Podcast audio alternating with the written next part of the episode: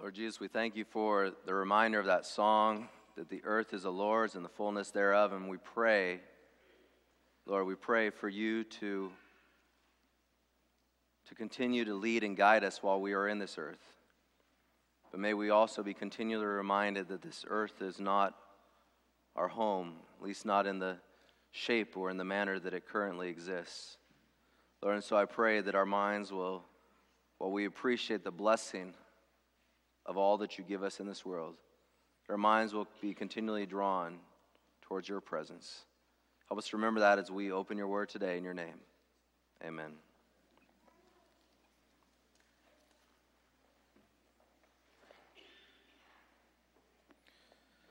I liked how Mark said that. We're grateful for not only prayer, the power of prayer, but the power of action.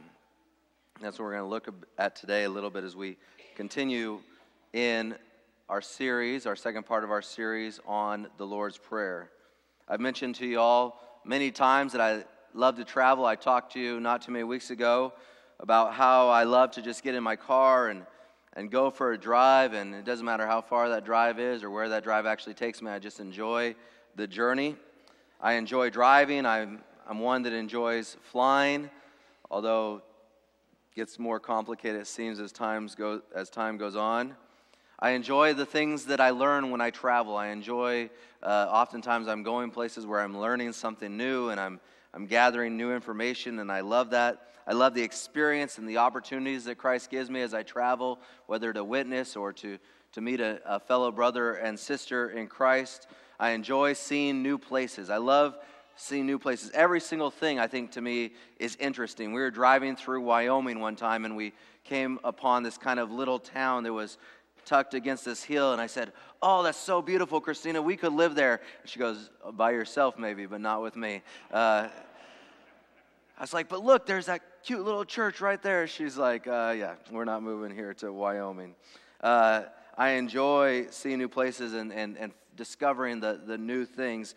But since I've been married, and since we have three small boys, most of my travel is done with me, myself, and I. It's kind of hard to pack up three small boys and, and go someplace. I usually ask Christine, hey, you guys want to go? She goes, Are you going to be speaking? Yes. Are you going to be meeting a lot of people? Yes. What am I going to be doing? Oh, that's right, I'll be sitting with the boys. How about I just do that at, at home?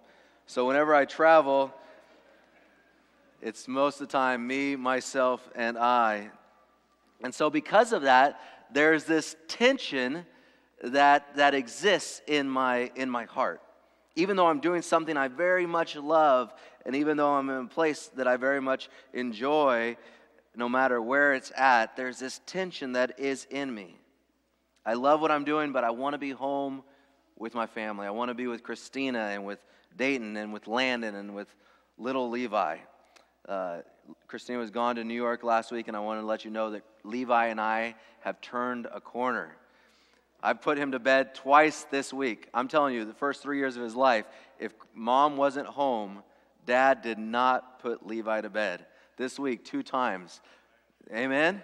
I mean, I, am I'm, I'm thrilled about it. You know, all my other boys, I love that, that time going to bed with him. I, I love to be with him and I can be having the greatest time in the coolest place, and something inside of me still feels some sort of tension, some, some form of discombobulation.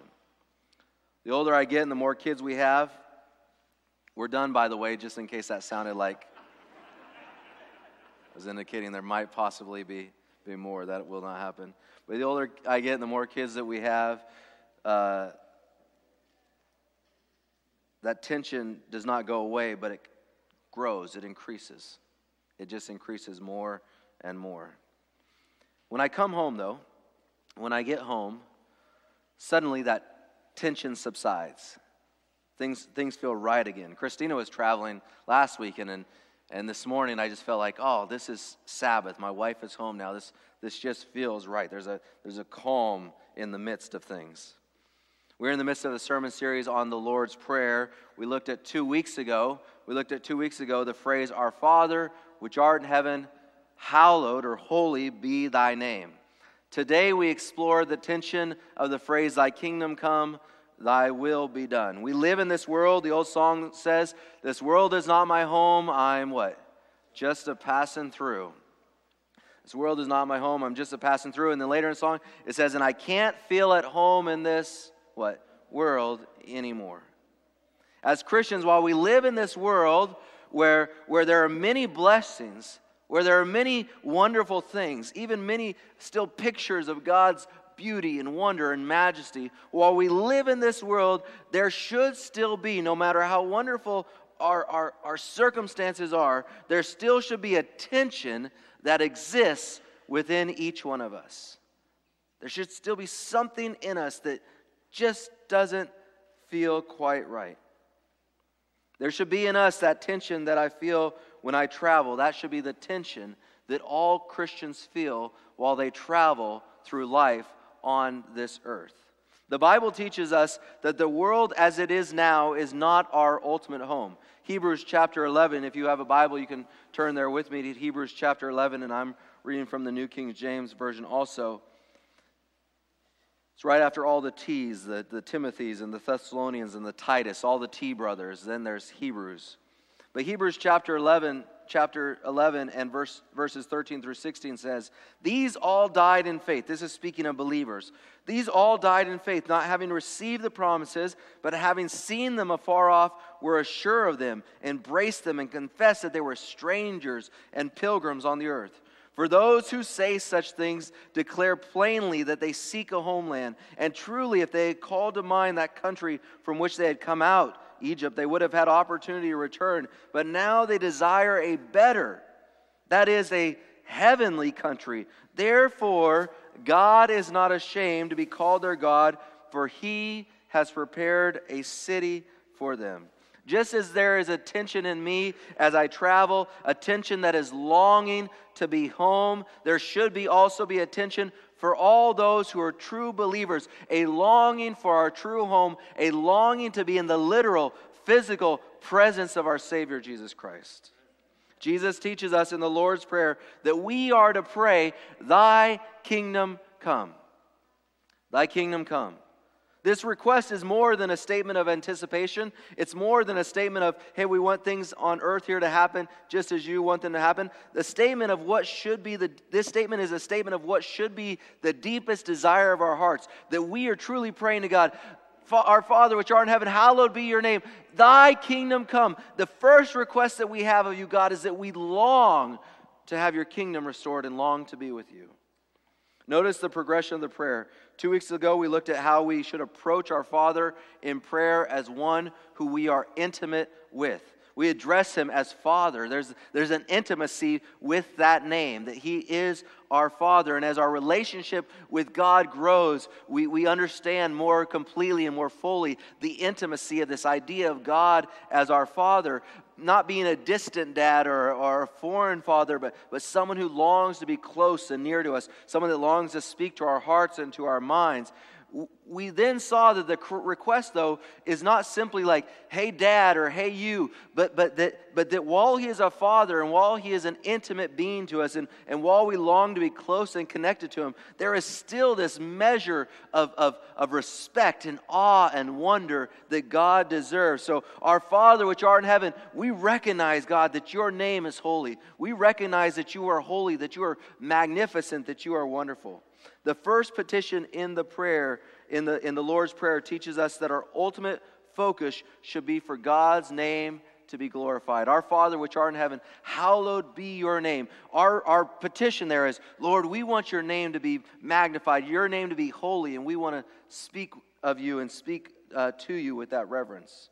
But even as we pray that prayer, while we can strive for that on this earth, that God's name will be glorified, that, that people will truly know the holiness of God's name, we know that ultimately the true glory of God's name, the true glory of, of, of God's character, will not be complete until the things of this earth have passed away.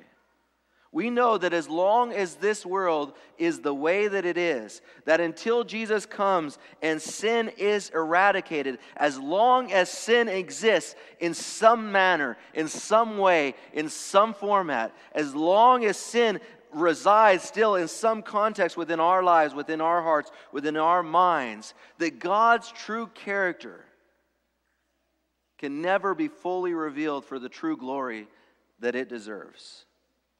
And so while we live glorifying God, we do so in a world that completely disregards God in many ways. While we live to glorify God, we know that as the imperfect vessels that we are and the imperfect people that we are, we know that, that there's limitations to how, how, how fully we can demonstrate God's glory and magnificence. And in that, in that reality, there should be a tension in us that calls out, Lord, we want you to be glorified, so please come, Lord Jesus, come. Thy kingdom come. A person that lives, folks, hear what I'm saying. A person that lives with complete ease, complete peace, complete comfort, complete satisfaction in this world. A person that lives in this way without any tension, without any thought or focus on Jesus' return, does not truly understand the relationship that Jesus Christ desires to have with them. Someone may take offense to that, but it is what the Bible teaches. Our, our text that we just read from the book of Hebrews tells us, Therefore, God is not ashamed to be called their God. Why does the scripture say this? Why, why does the author write this in Hebrews? God is not ashamed to be called their God. Why? Because they desire, because they desire a better, that is, a heavenly country. God says, I'm not ashamed because because you know what? You recognize this earth, this world is not truly your home, and there's something else. You see, folk, in chapter 11 of Hebrews, those people that, that the Bible is speaking of in chapter 11 were all folk that were praying, Thy kingdom come. They didn't see it in their lifetime, but that was the prayer on their lips Thy kingdom come. And because of that, God is not ashamed to be called their God. If I were a dad or a husband that was glad to be away from my family, I'm not talking about a five minute break here and there. I'm not talking about where we hide in another room just for a minute to take a deep breath. I'm talking about if I was a dad that said, I just cannot wait to go travel so I can get away from these people. And when I was away, they were never in my mind and never on my thoughts and never in my heart. If I was a dad that wasn't constantly trying to figure out how to do FaceTime, I'm going to Poland. Does anyone know if I can do FaceTime in Poland here in the not too distant future? If I were a dad or a husband that was glad to be away from them and did not have any tension or miss them in my life, I don't believe I'd be much of a dad or a husband at all. For the Christian, for the Adventist, one living anticipation and hope of the second coming, that does not have a tension and a longing for the kingdom of heaven. For God's kingdoms those folk are simply occupying a title and not fulfilling their life calling to be followers of Jesus. Part of our life calling as followers of Jesus is to be a people that, that struggle with, that live with this tension of longing for the kingdom of God and looking forward to the kingdom of God with great expectation. You see, we desire for God to be glorified, but as we look at this world, as we look at the things around us, as we look at the, the junk in our own lives, we, we see that ultimately God's kingdom cannot be fully glorified and God's kingdom cannot be fully established till Jesus comes again and does away with the sin problem. And God's glory would always be muted until that day comes. And so we pray, Thy kingdom come. But we don't just stand over here like these, like these, uh, these, these uh, folk did with, these young people did with Mark. We don't just stand over here and pray, Thy kingdom come. We don't just pray, Thy, thy kingdom come over here and, and hope that it, that it happens. The Bible says, Thy kingdom come, Thy will be done on earth as it is in heaven. In other words, the Bible is saying here, or Jesus' prayer here is teaching us that we pray for God's kingdom to come, but then we begin to work and we begin to live as if it is already a reality. Thy kingdom come, thy will be done on earth as it is in heaven. We pray, Thy kingdom come, and then we live, Thy will be done on earth as it is in heaven. Now, this is something that was spoken of back in the day. Some of you who've been in the, in the church for a long time will remember that in almost every service there was the encouragement let us work and hasten the day of the soon coming of the Lord. Let us work. We've gotten away from this, from this idea, I think, because we don't like to attribute anything to works. We've, we've become almost scared of the, the word works within the, the Christian uh, uh, verbiage and vocabulary. You see, your salvation, my salvation, has nothing to do with works. It is. We should move works away from, from that aspect of things. The Bible is very clear on this truth. Ephesians chapter 2, verses 8 and verse 9.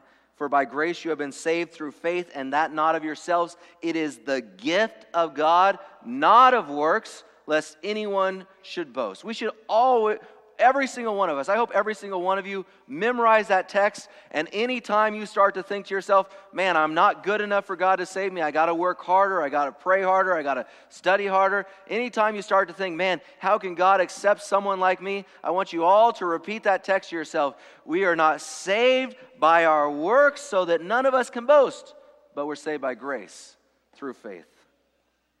We're saved by the grace of Jesus through faith, that Jesus gives us access to each one of us. Salvation is not by works.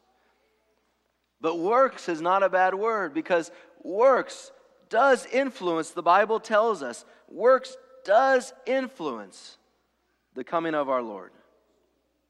The kingdom coming is influenced by your works and by my works. That's what the Bible teaches us.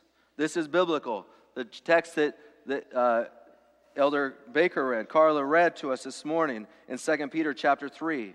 I'll, I'll, begin in verse 10. But the day of the Lord will come as a thief in the night, in which the heavens will pass away with a great noise, and the elements will melt with fervent heat. Both the earth and the works that are in it will be burned up. Therefore, since all these things will be dissolved, what manner of persons ought you to be in, whole, in holy conduct and godliness? Listen to this looking for and hastening, that means we have a part looking for and hastening the coming of the day of God. We have a part in that. We not only look for, we not only pray thy kingdom come and look for it and, and hope for it, but we hasten the day of the coming of the Lord through our works, through our labor. We pray thy kingdom come, thy will be done on earth as it is in heaven. We pray thy kingdom come and then we actually participate in that happening. We pray it, we look for it, and then we live to hasten that coming. Is works being done on this earth through us play a part? Because works being done on this earth play a part in the return of our Lord. A natural outflow of desiring for Christ's return is to do the work to hasten that return. You know, there's a, a lot of us, when we were younger, that thought to ourselves, I don't want to hasten the Lord's return too quickly because I want to get married first. Anyone ever think that in their mind? Thank you for, Brian, your honesty. Anyone else? Okay, thank you. A few others. You're getting better at honesty from week to week.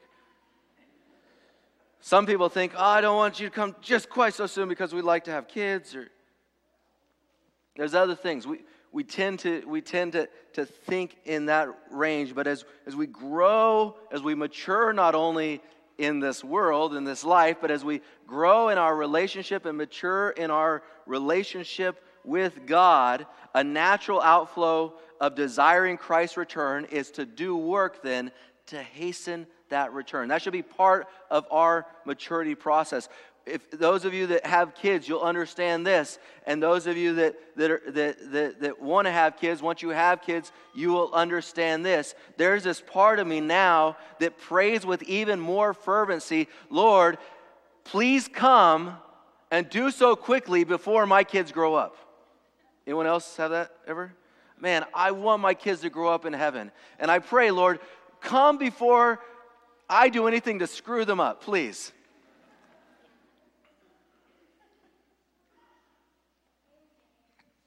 I have more faith in Jesus than that, don't worry. I don't think it's all up to me. I know that Jesus is working in their lives. But the point is, is, is there's, this, there's this maturing process, and as we go along, there's this aspect where, where the more we, we begin to, to think about the coming of the Lord, the more our hearts are drawn to work to hasten that return. Well, what are those works that we should be doing? What are those works that we should be doing? The prayer says, Thy will be done on earth as it is in heaven. The work we do on this earth should mimic what takes place in heaven. It should, it should represent the things of heaven. The works we do on this earth should represent the works of heaven. So, four quick components I want to give to you about what I see as, as the things of heaven, the works of heaven. And it all begins with the wonderful word that's so overused, but it still is a wonderful word. It's even more wonderful in the Greek, but it is the word love. Our first work in hastening the return of the Lord should be love. We should be more loving. We should have more love for one another in all things. Love is the character of heaven. Love is the character of heaven. Love is the dynamic feeling and emotion and sentiment of heaven. If you are a person that thinks, I just don't like all these people that seem to be so loving, you are going to be very disappointed in heaven, and we're going to have to put you in your own little corner. Because the theme, and even then, you'll still feel the love of God. The theme of heaven is love. How do we know this? 1 John 4 8, 1 John 4 16 tell us that God is love. You and I can feel love, we can show love, but you and I are not love. You and I, on our best days, are kind of likable. We are not love. It is not who we are. I can say this about myself Chad is male. It is an absolute reality about me. It is truly what I am. And no matter what I may say or think, that is what I am. Chad is male. The Bible tells us that God, the Father, the Son, the Holy Spirit, God is love. God is love. It is not an attribute of God. It is not an emotion simply that God feels. It is not uh, uh, simply one of his many characteristics, although all those things are true. It literally is what God is. Just as much as I am man, God is love. God is love.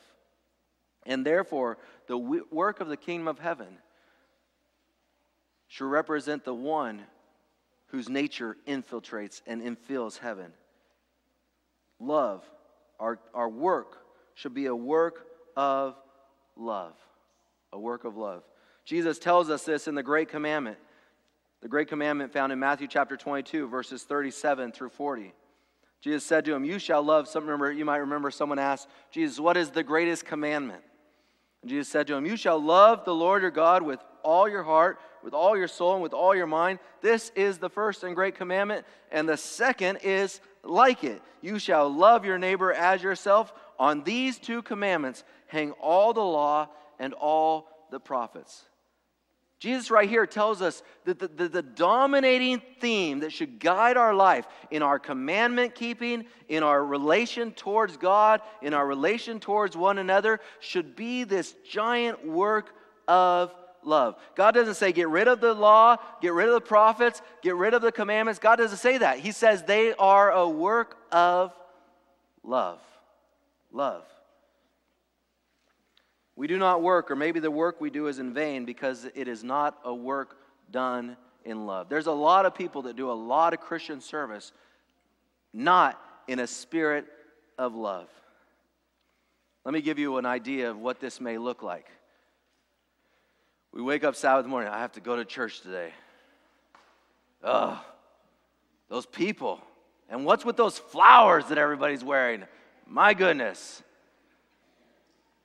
And now there's always people saying hi to me. I used to be able to walk in in anonymity and leave in anonymity. And now there's people trying to, they're opening doors for me, they're holding an umbrella for me. They kind of freak me out when they're right there by my door when I open the car door. We're working on that.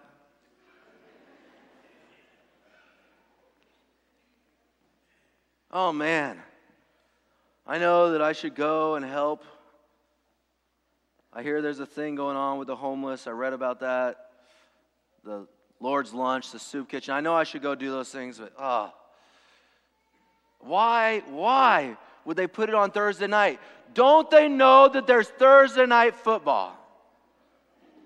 Can't these people be homeless and hungry on another night? Hey, I'm impressed with our men, by the way. Some of our men are getting together and they're doing a, they're just recognizing that you guys are not going to give up Monday Night Football.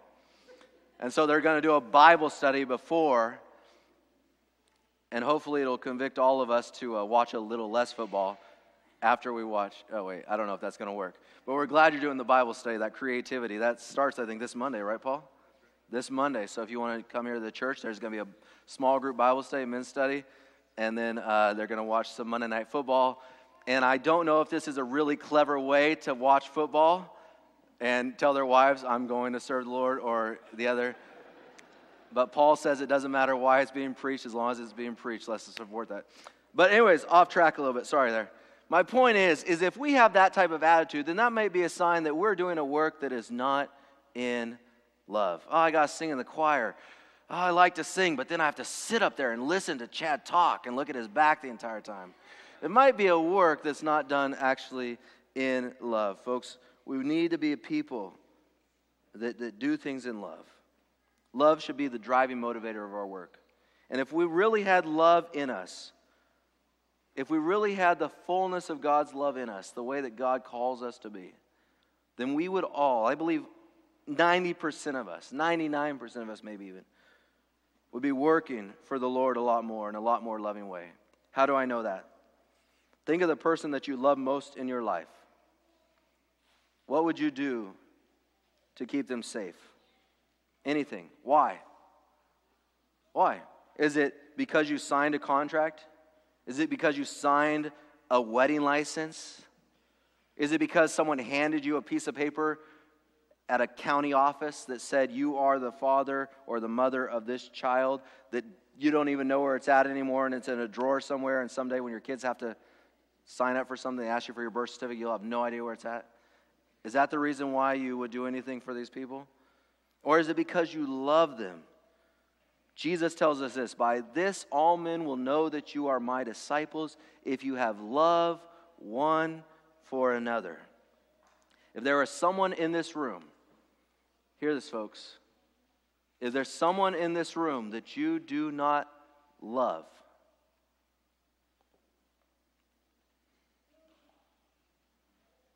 There is a lack of evidence of you or I being a disciple of Jesus Christ. A hard word, but that is what the Bible tells us. If you have love one for another, it doesn't say love for almost everybody except for that really weird guy that I don't like to talk to and always talks too close to me the pastor. we may not like everything someone does, we may not even like everyone. But there should not be one person that we do not have love for Christian, brotherly, and sisterly love. Y'all, we have to work on our love. So, the first work that must be done in, in hastening the coming of the Lord is that we need to be a church that is more loving. We need to be a people that are more loving, which leads us into our second area of work. Thy will be done in obedience. God calls us to be obedient, He calls us to be law keepers. If you love me, the Bible says, keep my commandments. By this we know that we love the children of God when we love God and keep or uh, when we love God and keep his commandments. For this is the love of God that we keep his commandments and his commandments are not burdensome. John chapter 5 verses 2 and 3. This is love that we walk according to his commandments. Second John chapter 1 and verse 6. All these verses talk to us about the evidence of love is then a work that's done in obedience. Look again in our second Peter text from earlier with some added verses around it. Therefore, since all these things will be dissolved, what manner of persons ought you to be in holy conduct and godliness, looking for and hastening the coming of the day of our Lord? Therefore, verse 14, therefore, beloved, looking forward to these, these things, be diligent to be found by him in peace, without spot and blameless. Now, I can't make myself without spot or blameless, but God can do that work in me, and then I can participate. I can, I can allow Him to work through me and do the works of obedience. We are called to be holy in our conduct and godliness. Holy means to be set apart. We are called to be set apart, folks. We're called to be different. In other words, our conduct is not to be like that of the world. It is to look different. To use an old term that many of you probably got sick of hearing back in the day, but I never heard it as a kid, and so I think it's a cool word.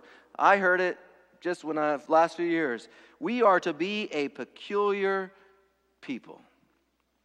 And not peculiar like odd duck. Peculiar has gotten a bad rap because it has come to symbolize a weirdo. And for some, it's come to symbolize some sort of legalism. But to be peculiar in the sense I am talking about is to look, act, live, do things differently than the world does them.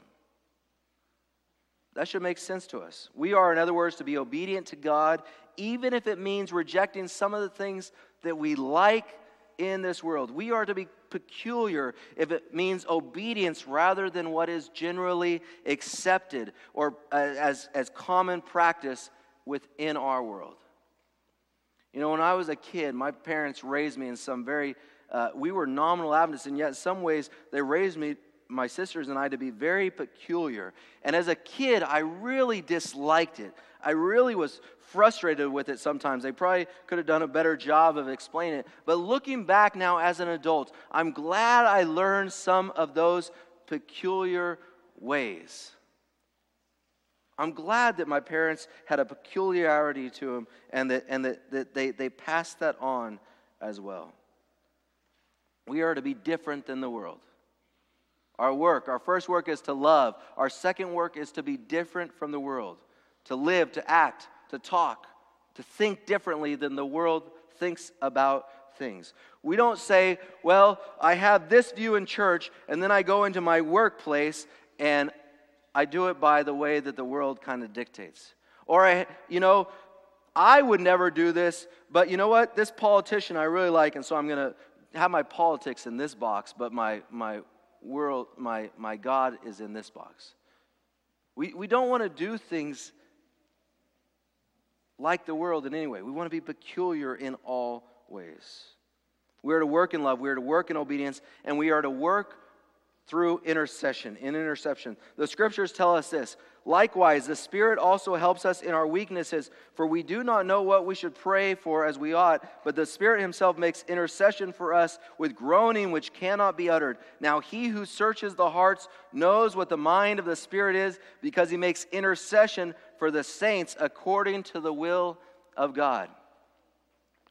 In heaven, one of the works that is being done in heaven right now on your behalf and on my behalf is that, is that Christ is our intercessor. He intercedes on our behalf. This is, this is part of the work that He is doing in heaven on behalf of us. And we are to do the things on earth that are being done in heaven. And so, we should be people of intercession. When we intercede through prayer for one another, for others in this world, in many ways, in many real and tangible ways, we are standing in their place before God. Do you know, there are those that do not pray. There are those that, that cannot pray because they truly either they don't know or they don't understand. They don't know or they don't understand. When I, from about the years of probably 13 years old until I was 18 years old, I could not pray. Because I truly believed that if I prayed, it would be so, such a lie, such a hypocrisy, that I didn't want to be dishonest with myself or with, with anybody else. And so I would not pray from about the ages of 13 till after I was 18 years old. But I praise the Lord that for those five years that I did not bow my knee or open my mouth to speak to God I praise the Lord that there were other people interceding on my behalf. After I accepted Christ, I found out that there was a group of moms of Wednesday mornings at the local church that were praying specifically for me by name. My joke always is I was they were praying God change him or keep him away from our daughters. That's what they're that's what they're praying. I praise the Lord that my grandma w- was praying for me. That when she caught me smoking, almost burning down a golf course at the age of 13, that, that, that she didn't yell at me, that she didn't scream at me, but, but she prayed for me. I praise the Lord for my, for my family that was praying for me, for my, for my mom, that though, though, though my dad probably wasn't as much at that time, that I, my mom was still a person of prayer. I praise the Lord for these people. There's people that cannot pray, whether they don't know it or they don't feel like they can pray. They don't feel like they're worthy to pray or whatever it is. Folks, someone needs to pray for those people, and the someone should be us. Jesus intercedes on our behalf. Shouldn't we then be interceding on behalf of mankind in our prayers? We cannot save anyone, anyone, but we can work through our, through our prayers on their behalf for their salvation through Christ. We, the church, should be in the last days doing the will of God on this earth by being much in the work of intercession. You know, we have a group that sometimes meets Sabbath mornings uh, during first service, some to pray. It'd be great if people took time to pray for that. We have other times that, that people are interceding. I've talked to Julia, uh, uh, Juliana, sorry, Juliana about, you know, we should have prayer groups running through our services.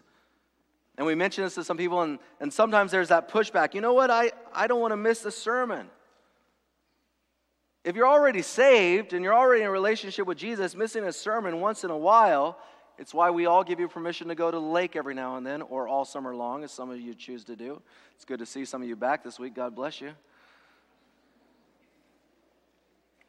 It's not going to hurt you to miss now and again, especially if you're praying for intercession on behalf of some people. There was a couple that I was working with a long time ago. There was a couple I was working with, and we had, we had uh, been studying together and laboring together and going back and forth, and, and God had convicted their hearts that, that they wanted to accept Him and they wanted to, to make a stand for Him. And, and, and we were discussing baptism, and, and there was just something in their minds that was impeding this, this willingness to be baptized. And we talk about things. They were ready. They, they were ready. They, they, they loved Jesus, and they, they, but there was just something, and I couldn't get to it. What is it, God, that's, that's blocking them from making that last step of faith into baptism? What is it that's doing that? And I would pray about it and pray about it and pray about it. One Sabbath, I was preaching on, on baptism, and Jim and Peggy always sat about the third row back on my uh, left side from where, I, from where I preached. And I was praying, or we were preaching on baptism, and I pulled some of my prayer warriors aside and I said, Kristen, Kristen was the leader of them. I said, Get some of your prayer warriors, and I want you guys to go, and throughout this service, I want you to pray for Jim and Peggy. Just pray for them. Pray for God to, to speak to their hearts, to convict them. Pray for God to do something. I didn't tell Jim and Peggy that I asked anybody to pray for them. I didn't say anything to Jim and Peggy. When I saw them, I was like, hey, it's good to see you. I'm so glad you're here. Love you guys. Gave them a hug. Same as always from week in to week out. But man, I had this group of people They were in another room somewhere in the church, and they were praying for God's blessing on service and praying for Jim and Peggy specifically. Following the service, we did a baptism. We did sometimes we did baptisms after the preaching. So we do the baptism at the very end because baptism is a joyous celebration. That's a great way to leave church, man. Have a joyous celebration, baptism, and then and then march on out to singing. It was great. So we so we would have the baptism at the end. I was baptizing five or six or so people that day, other folk, and these folk were being prayed for. They they told me, you know, we're not ready. We'll talk to you in a few weeks, and that was how we had left it. I'm in the baptistry, and I'm coming to the end of some of the folk that there that I was supposed to baptize, and I look to my left, and there are Jim and Peggy in their full Sabbath best, which was jeans and a button up shirt, praise Jesus. And you know how hard it is to get in water in jeans? Uh, it's not the most comfortable thing. But man, they just climbed right in there, no robes, no, and we baptized them right there. They were ready to be baptized. I don't think it was because of anything other than the fact that we had a group of people said, "Yeah, I'll miss a service so I can intercede on behalf of these two people." Folks, we need to be in intercession for our neighbors, for our friends, for, for strangers. We need to be a people of intercession. Our work that we must do, we must be a, a people that work more in love. We must be a people that, that, that, work through our obedience by being different than the world and setting an example and, and looking different and living different. We must be a people that, that are interceding on behalf of the world and the people in the world. Love, obey, intercede. And finally, we must be a people that are willing to share the message. This is very plain in Scripture. Jesus said this, and this gospel of the kingdom will be preached in all the world as a witness to all the nations, and then the end will come. Those are Jesus' words from Matthew chapter 22.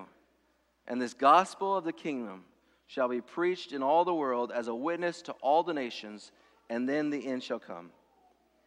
People have seen that word preach and they said, well, we'll leave it up to the preachers then. But that's not what it's talking about. It's talking about being a witness. Each of us has a work to do in sharing the good news of Jesus with others. And each of us has a work to do in sharing the truth of the scriptures with others. It's not all our work, nor is it all the work of the evangelist or the preacher. It is a collective work that we share. And we read that and we says, it says, go to all the nations, and we're here in the U.S., and everybody knows about Jesus. No, they don't.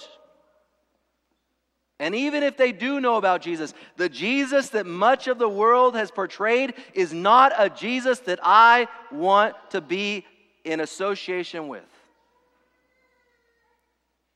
So we want to give people the right picture of Jesus the loving, the kind, the gracious, the compassionate picture of Jesus. Jesus said, When this message goes everywhere, then the end will come. And everywhere includes the person Im- living immediately next to you, immediately across the street. It includes the person that's over your back fence, that's too loud, that you wish they would just stop having late night parties and be quiet and go to bed. It includes the person that has so many cars in their front yard and you think, why do you make my neighborhood look like this? It includes those people too. It includes everybody. It includes all the people, Brian, that are mad at us for using their neighborhoods to flip Uis coming out of SA Spencerville parking lot. So we should go and love on them especially and witness to them. We should never assume that people know. You know, I sent out a message in our Pastor's Pros. If you don't get the Pastor's Pros, you can write your email address on the connection card and we will get that to you. Just write Pastor's Pros. Some of you probably get it, but if you have Gmail, it goes into your promotions folder, so you may want to go look at that. But I sent out a message about how uh, we're asking people to host an evangelistic event in October leading up to our meetings in November in their own homes for their neighbors. We'll provide the materials, we'll provide the resources, but we'd love for you to just go to your neighbors and say, hey, will you come and do this? If you have internet or, or, or Hope TV or whatever it is, you can, you can host that. Already a couple people have, uh, have mentioned that. One person said, I live so far away, what, I don't know if I can get them to church. I said, maybe we just need to start a satellite church right up there by your house, and, or maybe even in their house. I didn't tell them that part, but maybe that's the case. Um, whatever it is, we can do the work. If you're interested in that, we'd love to have you uh, indicate that to us. We pray, Thy kingdom come, Thy will be done. So let us work for that reality. Let us work as if that truly is the deepest tension within our lives that this world is not our home and we're just passing through. And we don't feel at home anymore here. And so we need, we desire to hasten the coming of the Lord through our love, through our obedience, through our intercession and by sharing the good news of Jesus. Will you pull out your connection cards really quickly with me? I want to invite you to respond. Then I'll sit down. We'll sing a beautiful song, and then we can go home and eat. The sermon today was clear. On the back of your card, it says right there, the sermon today was clear. And by the way, I want to say this. There may be someone in here that says, you know I'm one of those people that doesn't have a relationship with Jesus. Hear you talking about, hey, this is the work we've got to do, this work, but I, I don't even have that relationship with Jesus. If that's you today, we want to be there for you as you make that decision for Jesus. And you can do that right now. Wherever you're at, you can just check that box I'm interested in, beginning a relationship with Jesus. You can indicate that right there. Maybe you've never made that step of faith in baptism and you need to be baptized you can check that box and we will connect with you. Or if you're interested in Bible studies, learning more, you know, I'm hearing all this stuff about this Jesus, but who is this?